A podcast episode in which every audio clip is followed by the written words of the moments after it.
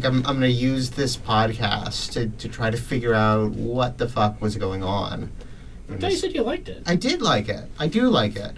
But um, there are just a couple of things. I mean, I'm very forgiving with movies unless they're just horrible. So I can like this a lot and still have problems with it. fair. I really just thought that this film was just not accurate to the online experience. There was not a single furry convention. There were no. Was there a single teabagging? See, we were debating this last night. I feel like maybe there was. I don't know. Uh, like I'd have to look in the background of all those giant In set between piece battle Sons- scenes. in between the Battle Toads and Spawn and the lady from Overwatch. Uh, what is this? Hey, Hey, Gundam fought Mecha Godzilla. Never forget that. So welcome to Fresh Films. We're a podcast devoted to reviewing new films that have come out in Evanston. I'm Marco Carolano. I'm Mark Scaliano. I'm Elliot Kronsberg. Today we're going to be reviewing Ready Player One, the newest film directed by Steven Spielberg. I hope I don't need to go into what films he's made. He's made 1941. Always, Yeah, always. That was. that was Tintin. The Lost World. Even though it is a film directed by Steven Spielberg, it's written by the author of the original book, Ernest Cline, who also wrote Fanboys, the 2009 comedy about guys trying to sneak into Skywalker Ranch and watch The Phantom Menace before it comes out in theaters. So Ernest Cline co-wrote the screenplay with Zak Penn, who's done a million things Steven Spielberg-esque. I should probably look up what the fuck he's done, but trying to think if there are any other important creative minds in this endeavor. Do you know of any, Marco? Stanley Kubrick. Spoiler, but.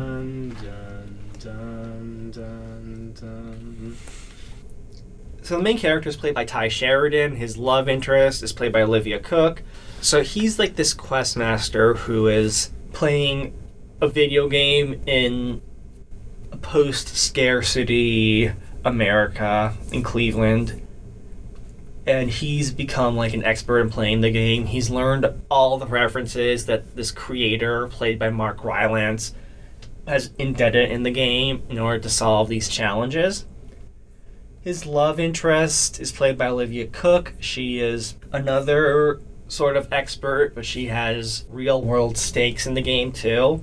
The moment when he starts to fall in love with her, it's just like him saying, I love you, I think I'm made for you. Like really cheesy dialogue. Well, yeah, but then she calls him out for it. And just like, yeah, that's bullshit. You don't even really know who I am. I found that aspect of the film conducive to the world that had been presented to me, where there aren't really real world social interactions to base how you're supposed to behave on. It's just more everything is fake, and you can put up like a wall and just say how you really feel. so like the question is, how does she know it's bullshit? Like, how is she able to? Because she's out more, because she's more in tune with the real world, having actually a dose of reality from all the stuff that happened to her in her past, which I won't spoil for those who have not read the book or seen the movie. I don't know. That's that was just the sense I got from it. It made sense to me. At the end, like when he's giving his big hero monologue, I don't think a lot of how he talks to her changes that much through the duration of the film. Also, like she's revealed to have something about herself that she's really ashamed of, but it's just not a big deal at all in real life, and it looks really forced and tacked on for there to create some sort of insecurity for her to have.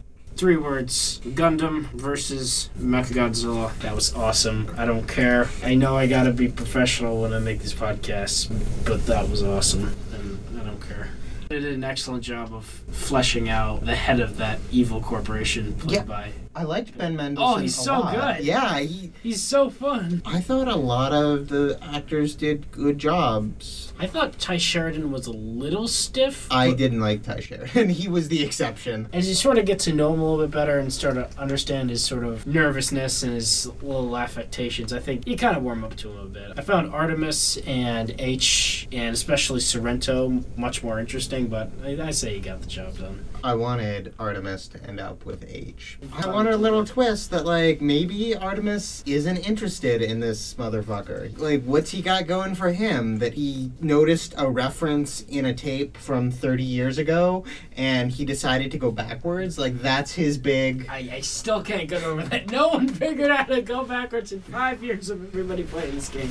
I mean, I guess he's like the smartest player. Like that's what we're supposed to take away. Like he can figure that out. He can figure out how to get to The Shining. It's very cool that they can go inside movies. that, that was awesome. If they made sequels, I would just love for them to just go inside movies. Like I don't care about all these contests and I like the Charlie and the Chocolate Factory aspect of it. I found that gave me something to hang on. Two things I do want to discuss. Mark Rylance, I think, is excellent. oh, I film. yeah. He adds so much emotional and thematic weight to this film. His character is indispensable, in my opinion. The character is different and more identifiable and almost sympathetic, I guess. To he's sort of very introverted, maybe has some kind of disorder which provokes antisocial nature. I actually responded to that really well. Second thing I want to discuss this film lives and dies by Spielberg. Without him, this film absolutely positively does not work. He understands how to make the visuals interesting. The action scenes are fantastic.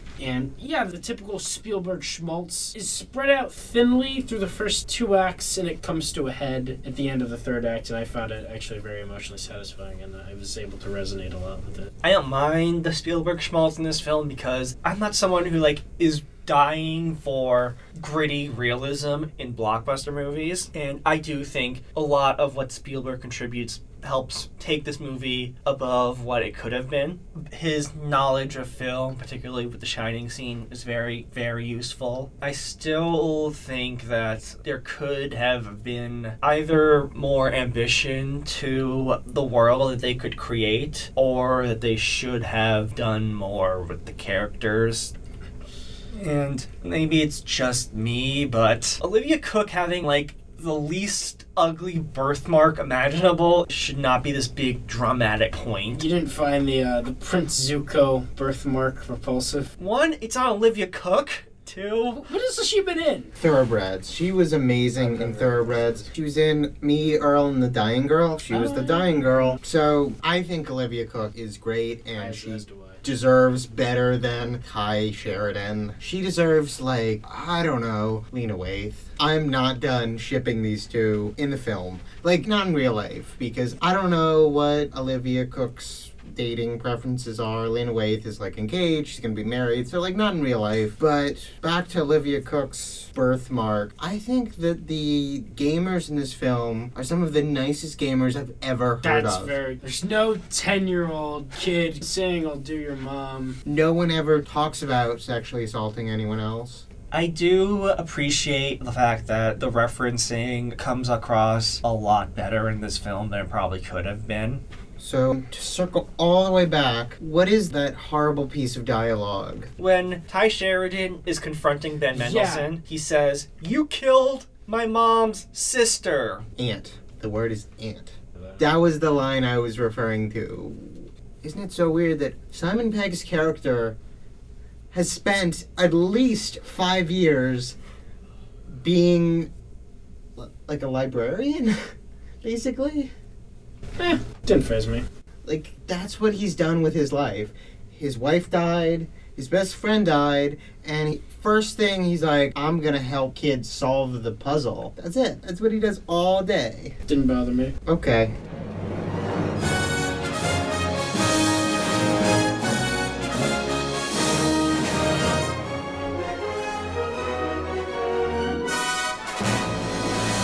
So let's move on now to final thoughts. Elliot, you want to go first? I mean, it's it's a Steven Spielberg film, and it's really interesting because of that fact. If anybody else had made it, we probably wouldn't be talking about it like we are. It would be just another blockbuster adaptation of a young adult novel. But it's a Steven Spielberg movie, and that's why we care. I liked a lot of the performances, and I thought how they handled the referencing, like Marco said, how they were able to add all of this IP into the visuals without directly directly addressing most of it. I'd say like a good chunk of what you see, they don't talk about. You get whatever Warner Brothers could get their hands on at that point. So of course, you don't see Star Wars, you don't see Marvel. Steven Spielberg purposefully limits the amount of Spielberg memorabilia present in the film, which in hindsight is a little weird. Like, these kids have grown up knowing all this stuff except Steven Spielberg movies. He was one of the biggest filmmakers of the last 50 years, and all we get is Jurassic Park T Rex and the DeLorean from Back to the Future, which he produced. He didn't direct it. But yeah, it was all around solid film visually acting wise most of the act was pretty good with some highlights. Mark rylance was great. Tye sheridan was not so great. So you know it, it all evens out. I would recommend it. What about you marco? So I do think that this is a pretty solid blockbuster film. Steven Spielberg's ability to make a functioning film on autopilot now really helped this film.